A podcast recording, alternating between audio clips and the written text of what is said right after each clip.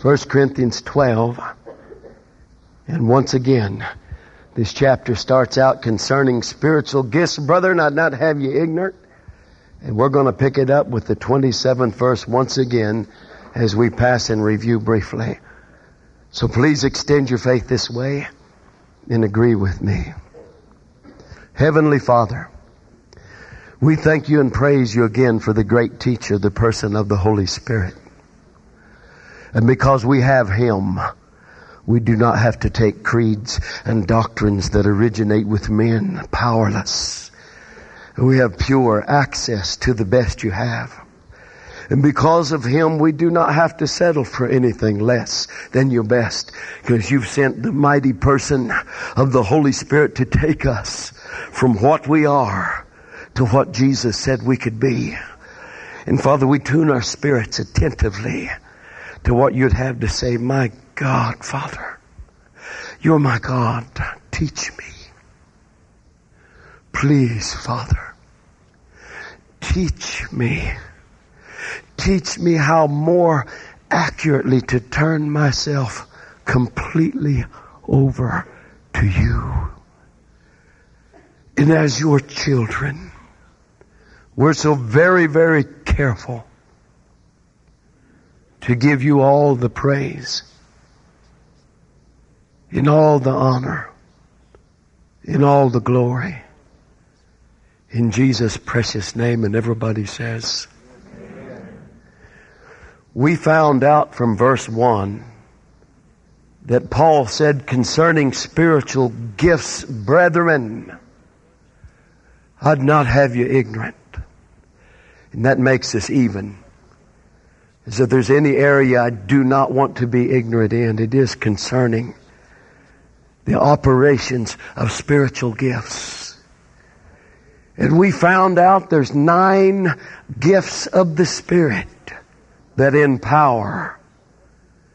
Five ministry offices. These nine gifts of the Spirit not only empower these five ministry offices, but they qualify them. And these five ministry offices, of course, are apostle and prophet, teacher, pastor, evangelist. And these nine gifts that empower and qualify those five offices are enveloped in eight entire operations of God that constitutes the entire body of Christ. The entire body of Christ is enveloped like a container. God does nothing outside of these eight operations. They're enveloped in a container. And these eight operations are listed from the 27th verse on. If you're born again, you are called to fill one of these eight operations. 27. Now you are the body of Christ and individual single members in particular. And God has set some in the church and He gives divine order. First apostles, secondarily prophets, thirdly teachers. After that, miracles, then gifts of healings, which envelops and qualifies pastor and evangelists. He said, after that, miracles and gifts of healings. Then helps, which is the sixth operation of God. Governments, which is the seventh operation of God. And finally, on the bottom, that all the other ones rest upon, the eighth operation of God, which is divers tongues. we found out last night and last year that the reason he called it divers tongues because the word divers means different manifestations of the supernatural languages of tongues. All the other seven operations of God rest upon this one. Because of all the operations of God, this is the one where God is freed. He is loosed by you to get involved on the inside of your spirit. The place within you that all permanent change takes place. This is why Jesus said, out of the treasures out of the treasury, he called it, a good man's heart. He called a man's heart a treasury.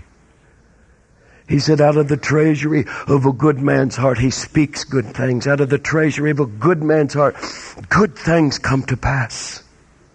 Out of the treasury of an evil man's heart, evil things come to pass. Whatever you're producing in your heart is what you are conforming to. It is not your choice. It is only your choice to change what is in there. He called it a treasury for the same reason we call the U.S. Treasury a treasury because it contains the wealth that the United States needs to keep the wheels of progress turning. They turn to the U.S. Treasury for the power. And it is your human spirit that supplies all the power under the residency of the Holy Spirit to provide all permanent change that must take place in your character to be the more than conqueror that Jesus said you could be. Why do you think the devil fought tongues so hard? Why do you think he is so dreadfully fearful of that seemingly lowly operation that you and I have come for the most part to remain almost indifferent to? What is it about him that made him eliminate it through the dark ages and discredit it in the great Azusa Street Pentecostal age? What is he so afraid of? Out of all the operations of God, the seven rest upon this one. And it's this operation that you have invited the person of the Holy Spirit to move in on the inside and begin to affect change in the part of you all permanent change comes from. This is why he says, it is through the Spirit that you mortify the deeds of the body. Many of you through extreme disciplined willpower have disciplined yourself against certain things of the flesh, only to your dismay to have them grow back because you failed to kill the root. You must understand who it is that has come to take up his residency on the inside of you. You must for this to have any kind of effect upon you, you must understand who you have received in this eighth operation of God. You must. If I could push on your earlobe and your spirit would produce a photograph, I could pull that photograph out and examine it. And it would be an exact picture of the circumstances that surround your life if your life at that point wasn't like the picture, it would not be very long that it would once again conform to it. I was driving through Tulsa. I seen a house with the, the picket fence falling down and the paint peeling and the screen door falling off. Cars on blocks sitting in the yard. Grass overgrown. And the Lord said to me, the outside of that house is an exact picture of the insides of the man who lives in it. I ran home and mowed my lawn.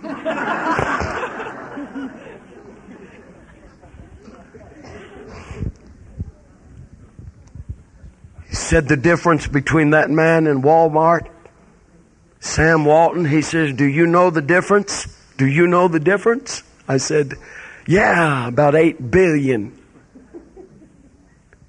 He said, No.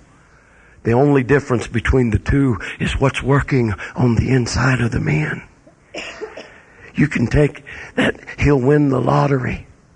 He'll win the lottery and buys him a big fat house gets him a swimming pool and gets him a new Corvette. And it ain't very long, the pools are gunked up, the house is beat up, and the lawn is overridden because the man has no initiative. I can preach to you the love of God. I can beg you. I can exhort you. I can extol you. You've got to know about the love of God. I can coerce you. But I can't open you up and put it on the inside of you. That's beyond my limitations. I can tell you about initiative, such a powerful force that it can cause you to conquer anything but I can't open you up and put it on the inside of you. And this is what us preachers, we've been guilty of. We've, through denominationalism, struck a dependency upon the people to us. They look to us and we've dominated them by super submission and fear. We've caused them to look to us and we've controlled them instead of doing what we were supposed to do, make disciples out of them and teach them how to turn themselves over in the eighth operation to the Holy Ghost so he can change them and turn them over to Jesus and strike a dependency on him and not you. Our goal is supposed to be to get you to a place where they threw you in a prison in Siberia. That you'd smile out of the jail cell and you'd say, I am complete in Him. I am complete in Him. What do you think the devil's fought the eighth operation so hard? Divers tongues. Men of giant intellect and talent and charisma Oh, they love to bypass that aid operation. And if they can run a government of God in the natural, then they will be glory hunting, intelligent, charismatic, talented men who will do it. And let me tell you something most of them do not mind harvesting you year after year to build their empire and they'll take your wool in the middle of the winter. They'll keep building their empire because the glory and admiration of men and success is as addictive as cocaine. And they'll lay you on the altar and shear you during the winter and you won't even know who did it. They don't care if you go year after year through their operation and come out the other side and you're not a bit different than when you went in. They don't care. You want to know why there's a limit of 12,000 on the churches? It hurt me as much as anybody. My father told me, he says, I haven't been able to get this bunch of preachers yet to the place where they can instill enough in the people so they'll quit fighting with each other and peeling off.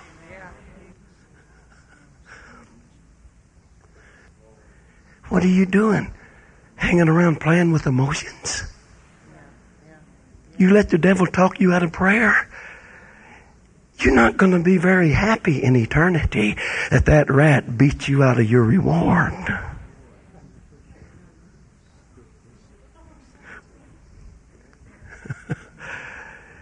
Why the eighth operation? Because it's the operation that you enter the government of God upon. Born again, filled with the Holy Ghost. It's supposed to be simultaneous. You're not supposed to have one without the other. It's the level we enter God's government because that is the level that we release Him to get involved on the inside of our spirit. And the reason He called it divers tongues is because there is four major diversities of this supernatural language of tongues. Number one, tongues for personal edification. Number two, tongues that presents itself in a public assembly for the sole purpose of interpretation.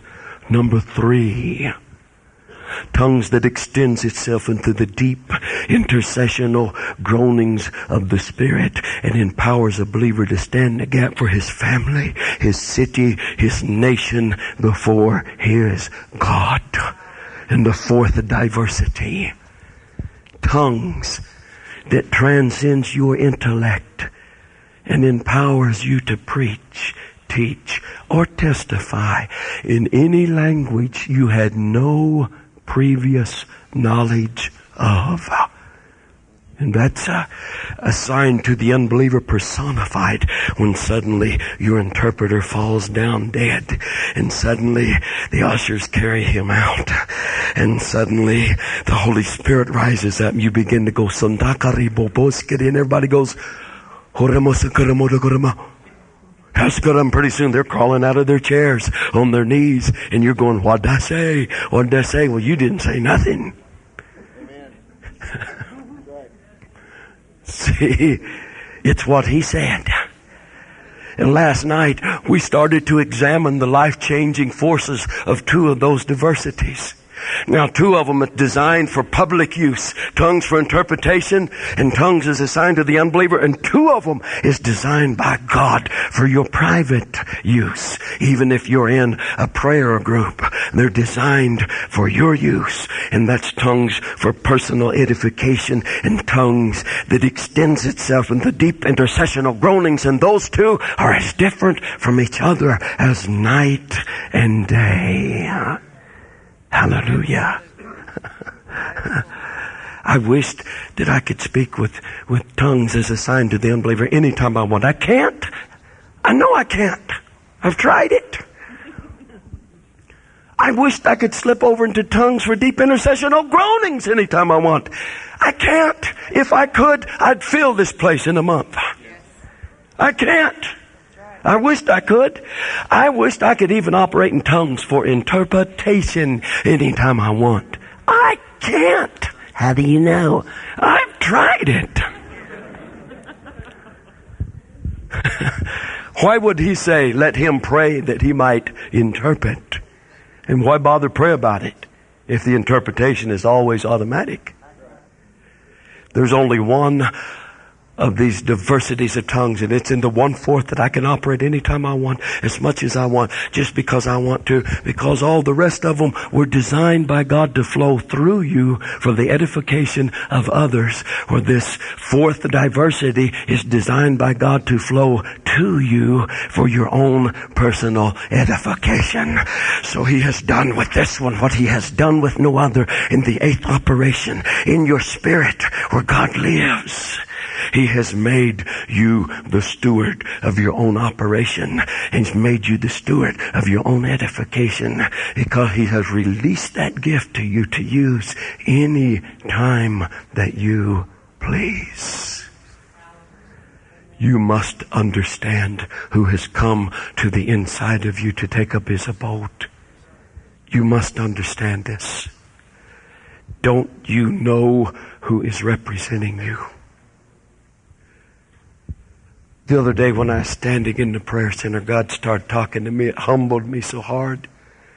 He said people consider it a sacrifice to come and spend three hours in prayer two or three times a week. They consider it a sacrifice. I went, my God, that's when the revelation hit. They consider it a sacrifice to report their precious self-exalted time down to an auditorium, a sacrifice to let God, God, God pray for you for three hours. And just in case we're so stupid that we don't know how to pray in English, he brought his own prayer language. It's called tongues. And you consider it a sacrifice to hold up somewhere for three hours and let God issue forth prayers on the behalf of changing your program from the inside out and your character flaws. That's a sacrifice for you. Think about him. He's the one that had to come and live with you.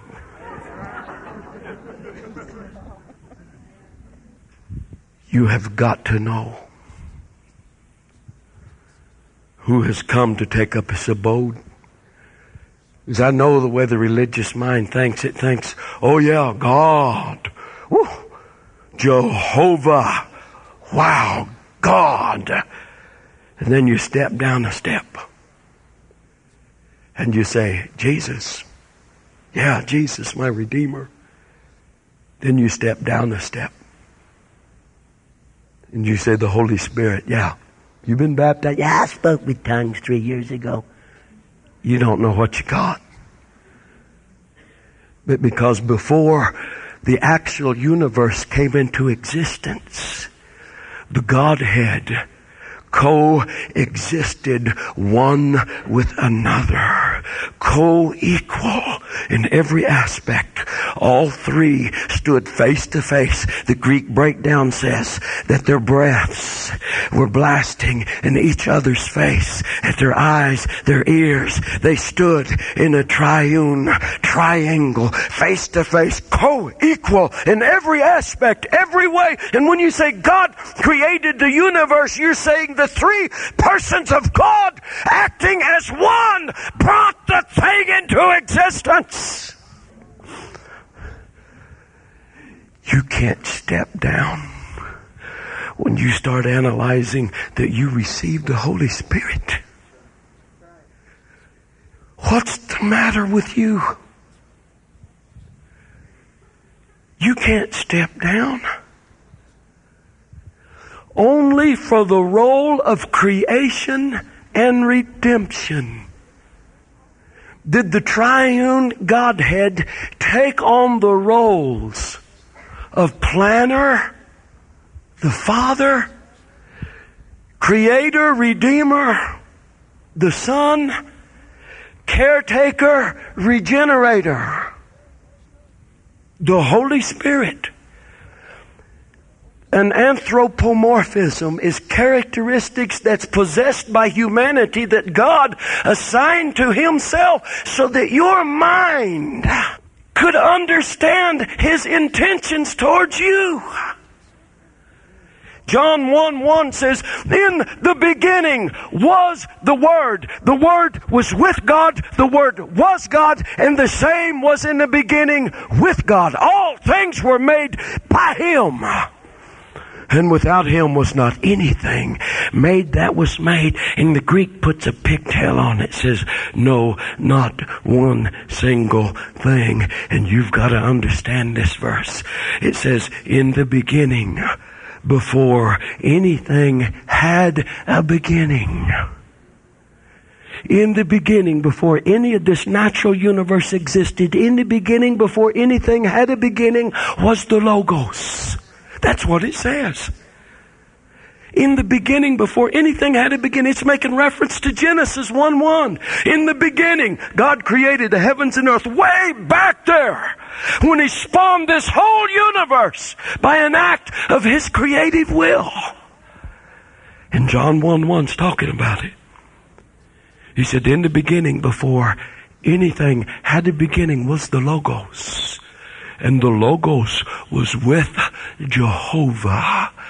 And the Logos stood, actual Greek, face to face, co-equal with the mighty Jehovah in every aspect. All things were made by the Logos. God the Father took the role as planner and planned the entire universe in the mighty Logos. He took the role as creator and all things were made by him and without him was not anything made that was made. No, not one thing. And then in the 14th verse, he says, he was in this world. And the world was made by him. Inevitably, the day will come when you will behold the Lamb face to face. Not through a glass darkly, the veil of this flesh he said face to face and you will know as you're known. And that's speaking in respect to love and what it's saying that you're going to finally see the culmination of the love of God in the person of Jesus Christ. And you're finally going to know and understand the love that he has loved you with the whole time. And inevitably you're going to stand face to face with that glorified man who is as much God as he is man. That's why the Ark of the Covenant was gopher wood overlaid with gold. And inside of the Ark, it had the broken tablets and Aaron's rod that budded. These were representations of man's sin that Jesus took into himself. And the wood represented his humanity and the gold his deity. And in his humanity as a glorified man, he has made you his equal and he has wrapped his arm around you and called you his brethren. But my friend, that glorified man is as much God as the mighty Jehovah and every grain of sand you're standing on was from the substance of that being that we have come to know and love as Jesus. In Genesis in the beginning, whenever that was, the multi, multi billions of years in eons of times past, God created the heavens and the earth. In the beginning, whenever that was. And then the second verse of Genesis, and the earth was void without shape or form. Darkness was upon the face of the deep. We don't know how many billions of years ago he created the earth, but we do know this.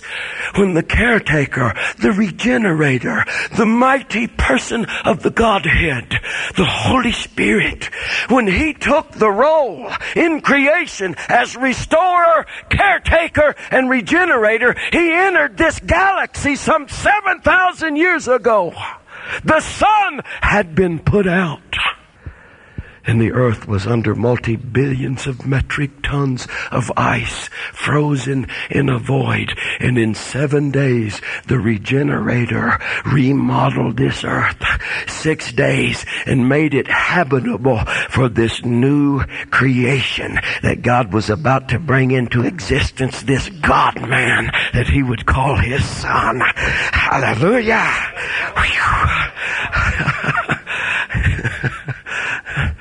You've got to know who you have received. When we say God created the universe, we're speaking of the three persons of God acting as one. Although they are three in persons, they are one in essence. They all three consist of exactly the same essence. Although they're three persons, one is in no way diminished from the other, nor the other from the other. They're co-equal in every aspect. They're one in essence. And their essence is absolute sovereignty, absolute righteousness, absolute judgment, absolute immutability, absolute love, and absolute eternal life, omniscience, omnipotence, and omnipresence. They consist of those nine ingredients, and all three have exactly the same essence. And when the Holy Spirit took the role as regenerator, He moved into your life and He said, I will take the same power that I restored a dead planet back to life with and I will restore this fallen Adamic race back to God. And if they're so stupid they don't know how to pray, I'll just bring my own prayer language along with me so we can get something done. It's called the eighth operation. Tongues for personal edification. Let's look at this a little closer. As we're going to touch on two of these forces just a little bit more tonight. And I feel Him changing me. I feel miracles. Glory. God, the Holy Ghost, is in here. He's in me. He's in you. And my friend, the filling of your operation is ever bit as important as the fulfilling of mine. Don't let no one diminish you. Don't let these preachers come in and think they're something and diminish you and treat you like you're a dog. You're not a dog. Your call is as important as mine and mine as yours. And I'm supposed to introduce you to the Holy Ghost so He can introduce you to your call. He will purge the reason you're failing right out of you. If you give Him a chance. It's through the Spirit that you mortify. Well, let's go on. Look a little bit further. Again at the 29th verse. He said, Are all prophets? God forbid. No. Are all teachers? Boy, that's quite evident, you know. You get a good one, he can't keep up with his schedule. That ought to tell you something. Everybody wants them. Well, where, what are the other ones doing? Oh, they're mailing out thousands of flyers begging for meetings. well, we thought this is the way you do it. What's the matter with you? You want to go into a building and yell at a bunch of saints and have them give you some money so you can live? Is that what you want? You want to teach people the gospel? Grab a bunch of people and make them stand still and start teaching them. You get good enough, God will promote you. but they don't pay me. Yeah, yeah, I can tell the motivation there. Are all teachers? God forbid, no. Are all workers of miracles? Well, that's evident because that's pretty hard to fake.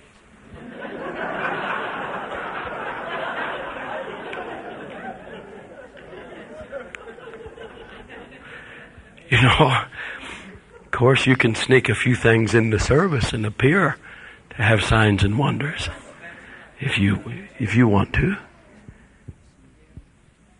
You, know, you can fool the gullible little sheep. We're supposed to be elders that are feeding the flock as examples. I hate it when preachers jump up and say, well, you know, when you go to a meeting, just chew the meat and spit the bones out. You're the sheep. We're the ones that's supposed to chew it up before you get it. If there's any bones in it, we're supposed to find them. We're your teacher, instructor, elder. We're not supposed to leave it up to you. He said, Are all workers of miracles? Well, that's evident. That's hard to fake. Have all gifts of healing? Certainly not. Do all speak with tongues? Now, at one time, that would give me problems until the Holy Spirit spoke to me one day and He says, Don't you think you're regular ignorant concerning this verse? He made me keep looking at the eighth operation. It's called diverse tongues. That's diversities. And notice at the end of this, he tagged, do all speak with tongues as an operation of God and do all interpret. He was talking about this second diversity which is tongues for interpretation, not the first one where he makes his entry into your spirit and begins to pray for your broken down old character. He's talking about the second diversity. That's why he tagged, do all interpret. Not everyone is used in tongues and interpretation. You can pray that way. But not everyone is used that way. But everyone has been called to receive the Holy Spirit. And he says, forbid not these people to speak with tongues. Whew.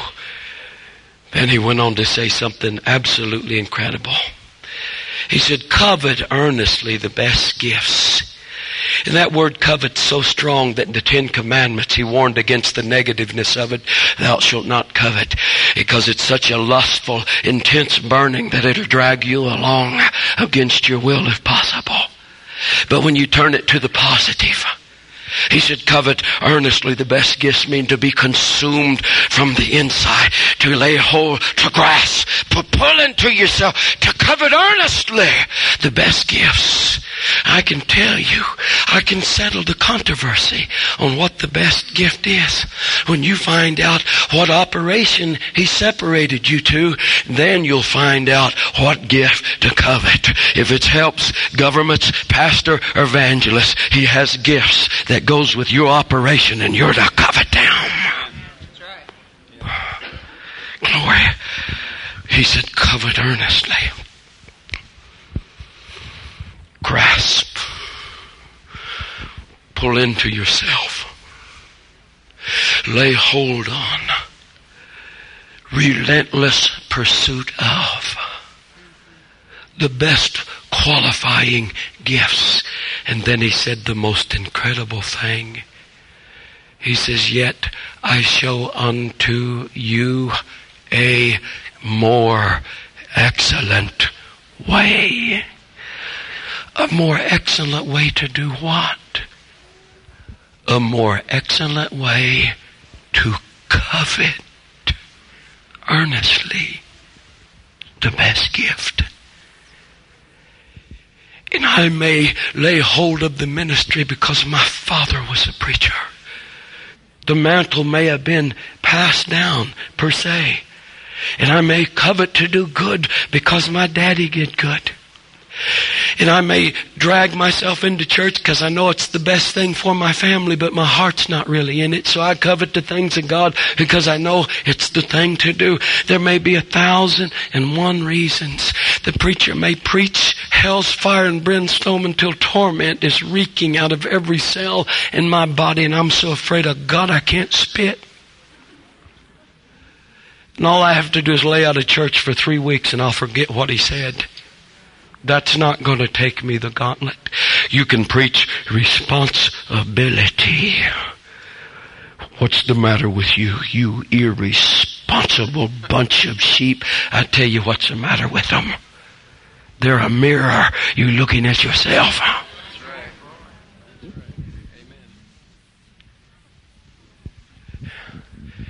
You can preach the heaviness of responsibility, my friend, and that will only hold them so long. That's why he says, go on, covet earnestly the best gifts, but I'm going to show you a more excellent way to apprehend the fullness of everything God's called you to be. Though I speak with tongues of men and angels and do not develop the love of God, I am a sounding brass and tinkling cymbal. You want to save yourself a lot of time, then go after the love of God. And the reason he mentioned the ability to speak with tongues of men and angels before he mentioned the love is because you may be able to speak with it, but it's a far cry from using it. Because if you use it, my friend, you're going to be on the hot pursuit of love. That, that love charity is love in action. And then he sets off a sequence of events. Did you know the progression that this takes is divine order? And the reason he mentioned tongues of men and angels is because this is where the power begins. Now watch the sequence of events. I grant you the subject here is apprehend love. That's the subject. The rest of it, it is sequence in the order that it takes place.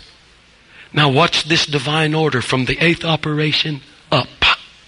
Here she goes. Though I speak with tongues of men and angels and have not this love in action, you can be filled with the Holy Ghost and be hateful.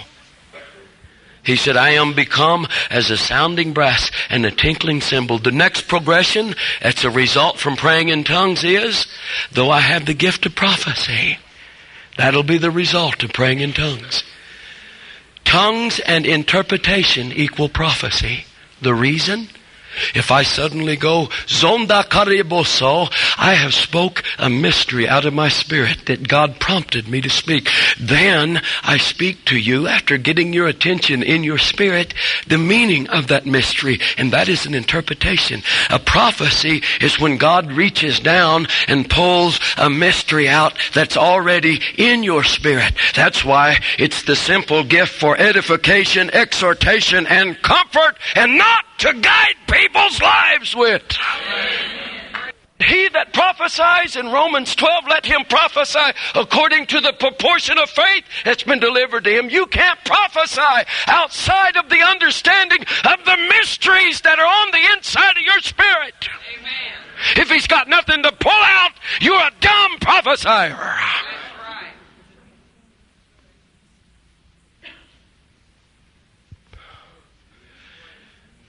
This is progression. Ooh, watch the next one. Oh my God.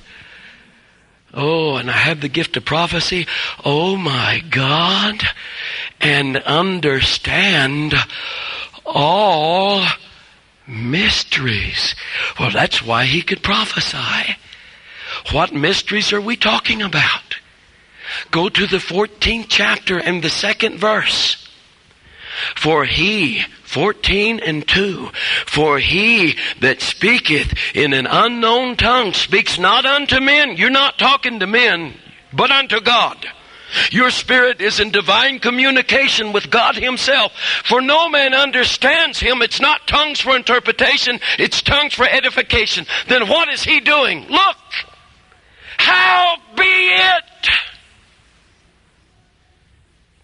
in the Spirit he speaketh.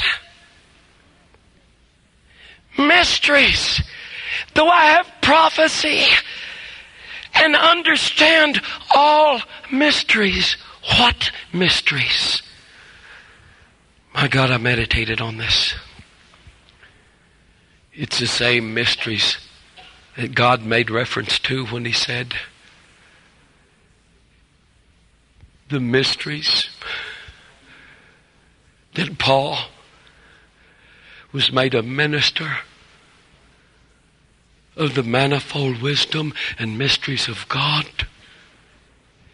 It's making reference to exactly the same mysteries that's been hid in God since before the foundations of the world, but now has been made available to you and I, the church dispensation of grace because God, the Holy Ghost, has moved in. And the second progression, if I pray in tongues and I understand all mysteries, and the mystery he's talking about is Christ in you, the hope of glory. Everything that he is in me and to me and through me, the hope of glory. Paul prayed in tongues and he said, I think, my God, I speak with tongues more than you all. And he was responsible for three quarters of the revelation knowledge recorded in the New Testament. Where did he get it? His spirit continually communed with God, and God continually answered, and divine secrets and mysteries which has been hid from the ages, but now has been made manifest to the church of God.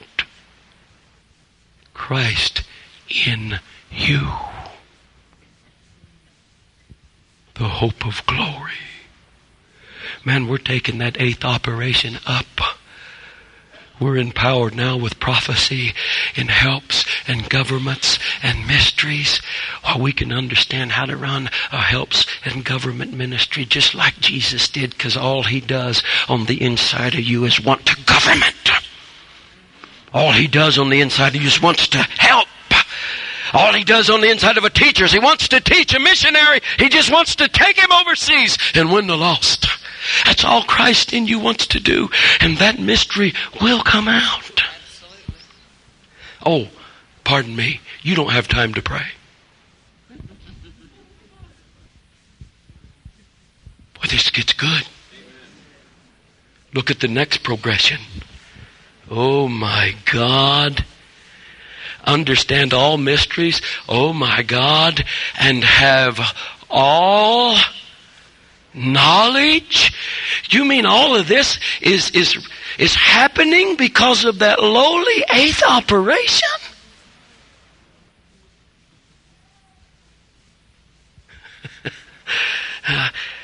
what's he talking about, have all knowledge? I can tell you exactly.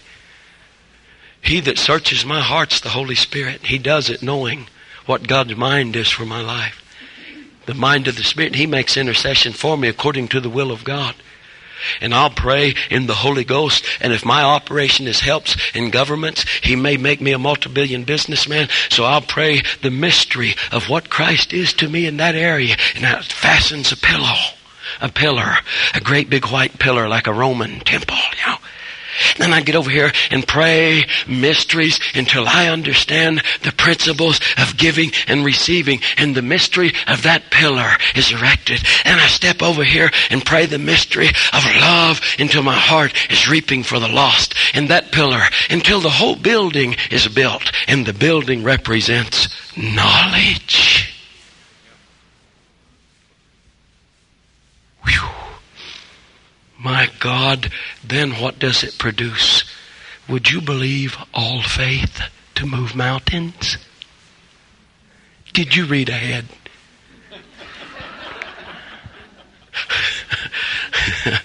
Would you look at this and understand all mysteries and have all knowledge? And though I have all faith, I have all faith. Notice the kind he talked about. Though I have all faith, so I could move mountains. And have not this love, that I'm nothing. And then, after the mountain moving faith, he talks about ultimate giving.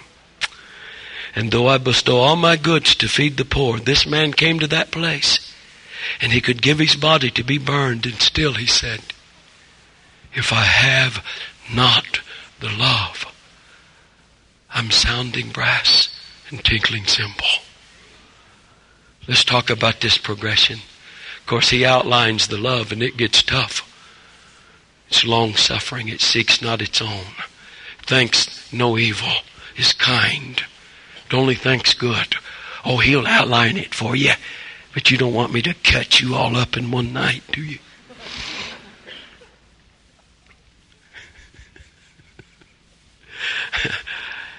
so let's talk about the progression that this set off, this lowly gift of though I have tongues, the eighth operation of men and angels, prophecy, mysteries, knowledge, faith, giving.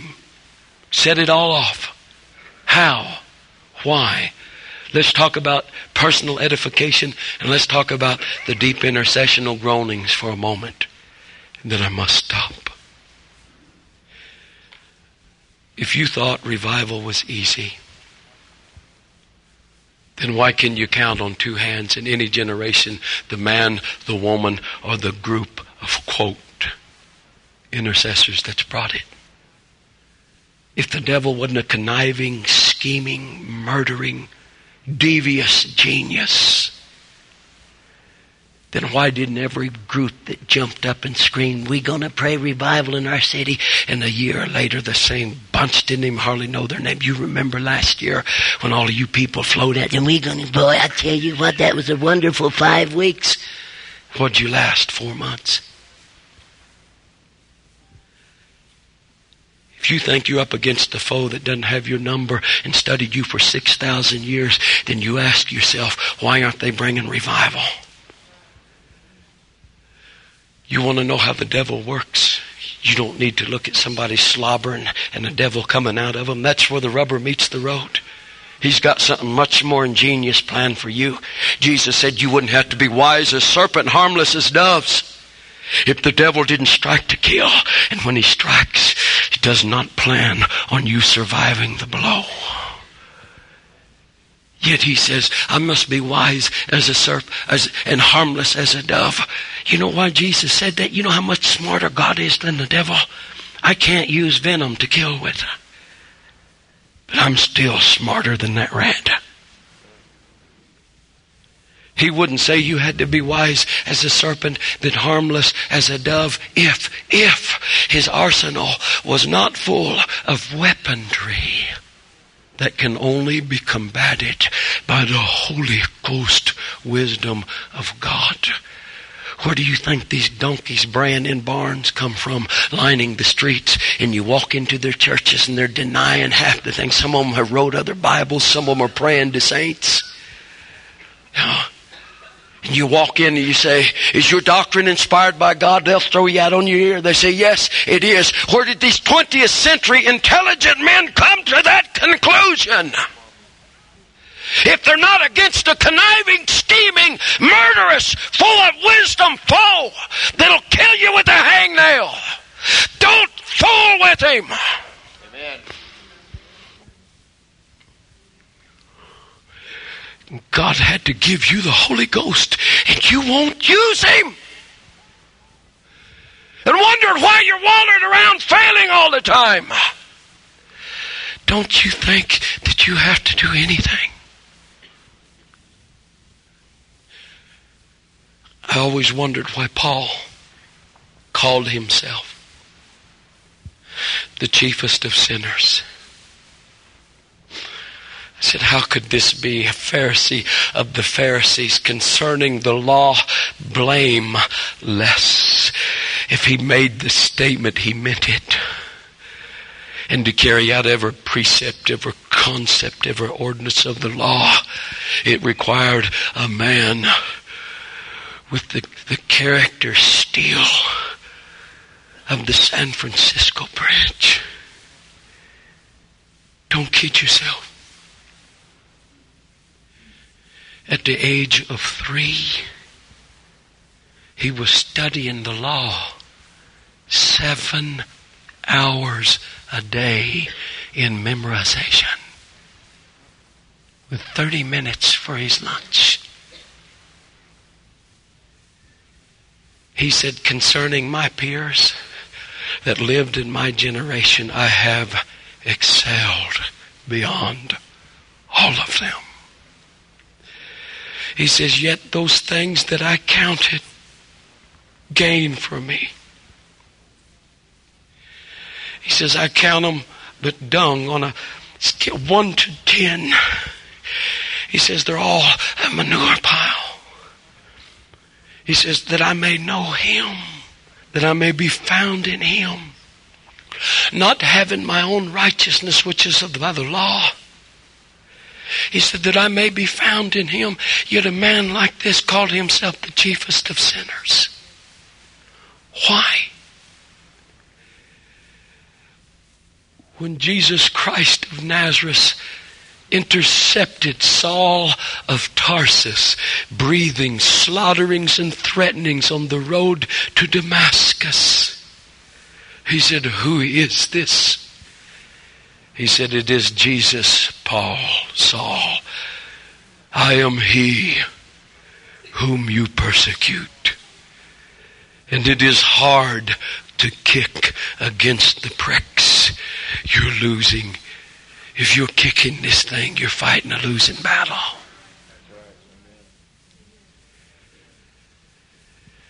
Paul called himself the chiefest of sinners because he was leading people away from God and the born again experience, believing he was doing God a service.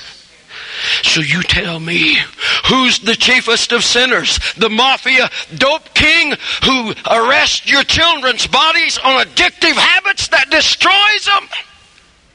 Or the supreme kingpin of the Jehovah Witnesses. I can tell you who. It's not the Florida Dope King. You bring them boys Jesus, they'll take him, but bring Jesus to Jehovah Witness and he'll throw you out on your ear. You want to look at the devil face to face? He's not slobbering coming out of someone. when you look back over five years of your life, not understanding that the rewards that will be maintained throughout all eternity is what you worked here, yet you did nothing, and you wonder what the devil looks like. Said, but I got problems. There ain't a saint that ever lived didn't overcome them to do something. What do you want an excuse?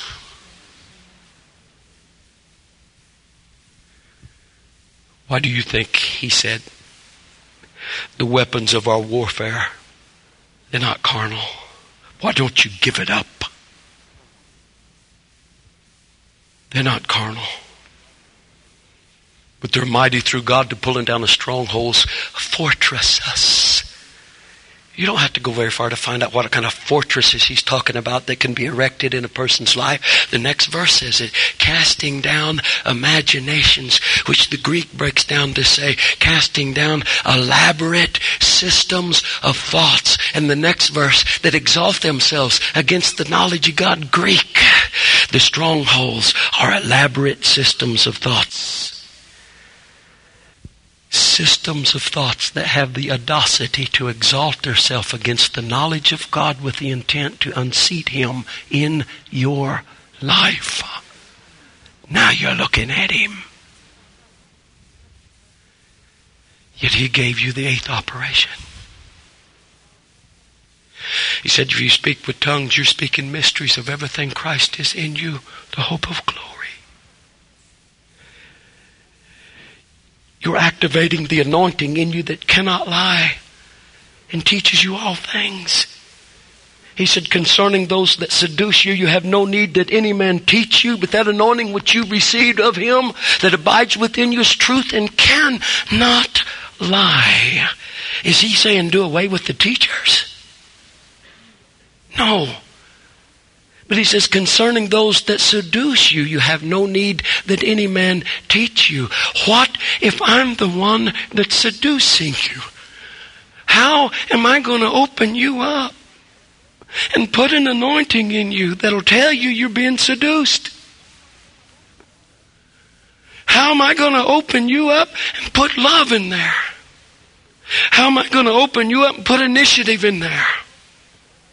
How am I going to open you up and take the hurt and pain from abortions and molestation away? I can't.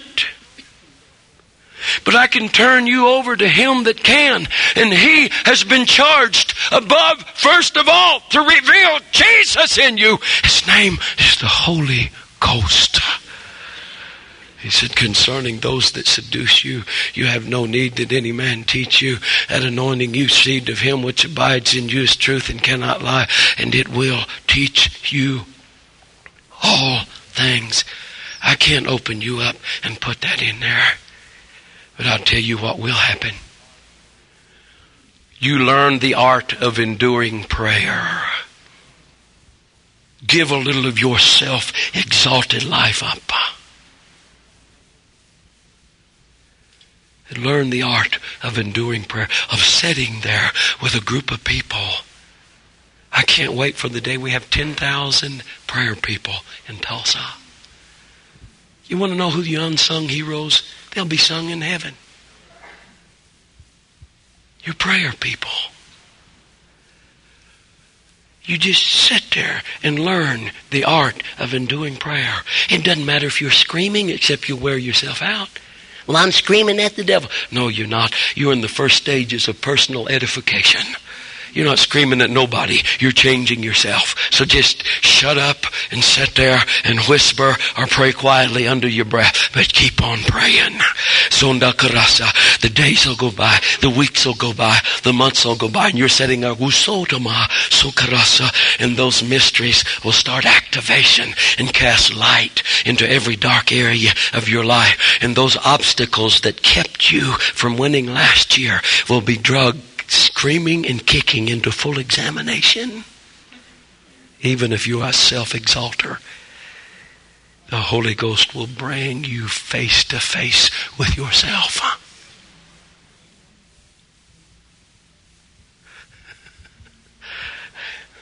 He starts dragging those things out, and some of them don't want to die. Self exaltation is a hard one to kill. You get to praying pretty soon. It declares war on your mind. It's, I'm not giving my position up. I'm not giving it up. And and you go in and you pray, and the anointing rises and says, "Give it up, give it up, give it up." No, I'm not going to give it. Give it up, give it up. Pretty soon you run to people that say, "You can pray too much in the Holy Ghost." Yeah, let me tell you what happened to me last year. I prayed six months and got depressed. You idiot! You wouldn't let that thing die.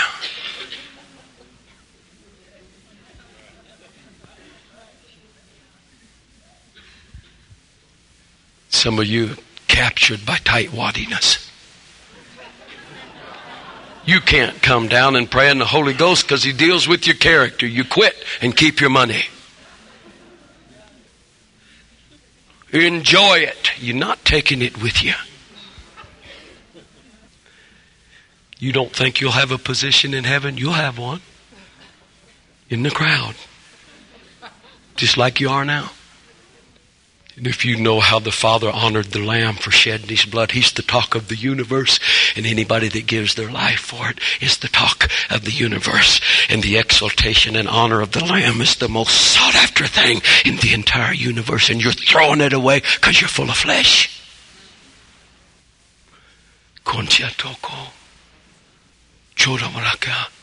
So you pray. Five, six months depends on how deep those things are buried that's sealing your life. Those handles that stick out. And every time you try to do something for God, the devil comes by and twists it until your emotions overpower you and you fail again and again. And why? You got handles. Holy Ghost jobs to mortify them. Through the Spirit you mortify the eighth operation. And you pray, and pretty soon these handles start falling off, and you say, Louise, I had the roughest time in prayer. I came depressed for three months and prayed. But I found out, even though I didn't feel like I was getting through, that I was producing even more than when I was free flowing. You know, sing Boy, it feels good. I was producing more. Yes, you was because you was getting past what stopped your life last time. Yes, you are. Then handle after handle dies. And one day God comes by for an examination. He says, they only got a few little insignificant handles left. I don't believe the devil can use them hardly. And God picks you up by the neck of the neck and says, My daughter, it is time for intercession as I had a bunch of people going to hell for months. I couldn't find anybody to stop them. But you've got rid of your handles. He takes you by the neck and the neck suddenly, supernaturally, not severally as you will, severally as he wills. He comes upon you and you find yourself in a compassionate, sometimes lost state. You feel so lost that agony comes and you cry and you bawl that God is actually using your authority. You have authority in two realms, in the kingdom of God, in the kingdoms of this earth, because you've got a body and a born again in spirit. He comes through your authority. And he says, Let me pour through you. I can stop this thing if somebody will lend their authority to me. Here I am. It is me. Places you on the path. and them people run into you. And 600 get born again. They can't get past you. Then you come out of it like you went in. And pretty soon, the devil that's the prince over Tucson sends a telegram to Phoenix. He sends a telegram saying, Look, there's something about to break loose here that's going to really damage our kingdom. I need some reinforcements. There's this blasted woman who has made it through to second phase operation. And we have got to stop her. And he will come and examine you for handles. Cause buddy, if he can get a hold of one, he'll twist it and he'll make you wish you were never born. He'll try to go through your family. He'll dig a hole a mile deep and put everything in it that means anything to you and bury it. He'll fight you tooth and nail, but he can't destroy you because of peace. dominating peace. Do you hear me? You lost the handle of fear. So God will flow to you until He can edify you and get you to a place where He can flow through you. But it isn't without great cost. Because the devil will come. And if the devil can destroy you, don't kid yourself. God can't use you in intercession. But, but, why do you think there's very few revivals? Whew. God loves me. He loves me. And He's not going to slide me into that gap. The devil will jump on me because it and destroy me. But Boy, when I qualify, I have the same privileges as the Apostle Paul. Oh Lord, that I may have a messenger straight from the throne room of hell assigned to me to stop me, that I be that dangerous. What a reward, stacked up blessing that is. Do you think it's without cost that the devil turns loose of a city?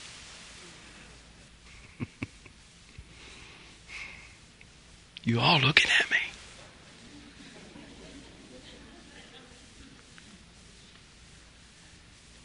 You looking at me intently. Well, I don't think it works that way. You can think what you want. Doesn't make any difference. Think what you want. But I suggest that you learn the art of enduring prayer. And these four power flows will eventually visit you. Number one, tongues for personal edification, the revelation gift, the mysteries and knowledge, the understanding of the word is born.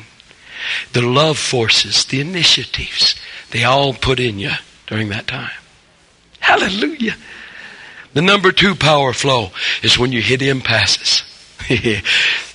and He slides you into a minor form of intercession to where you actually feeling the load of those things, but at the same time, your spirit is putting them to death.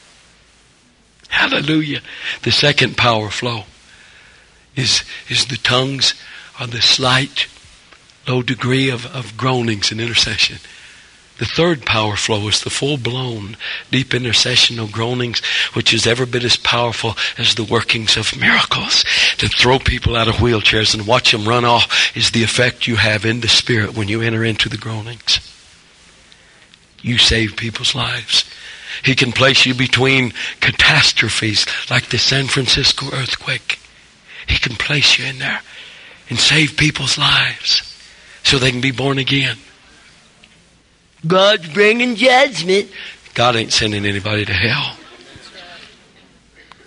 You know. the power that's in intercession is incredible. The third power flow, deep intercessional groanings. The fourth, fourth power flow that will visit you from time to time in enduring prayer is waves of glory and joy and hilarious laughter when the Holy Spirit passes through you with a report that says, a strong man has fallen. Joy, hilarious laughter, glory, you may stay under it for an hour. Waves of it. You actually visit heaven while you're here. Heaven comes. I don't care about going to heaven now. I brought it here.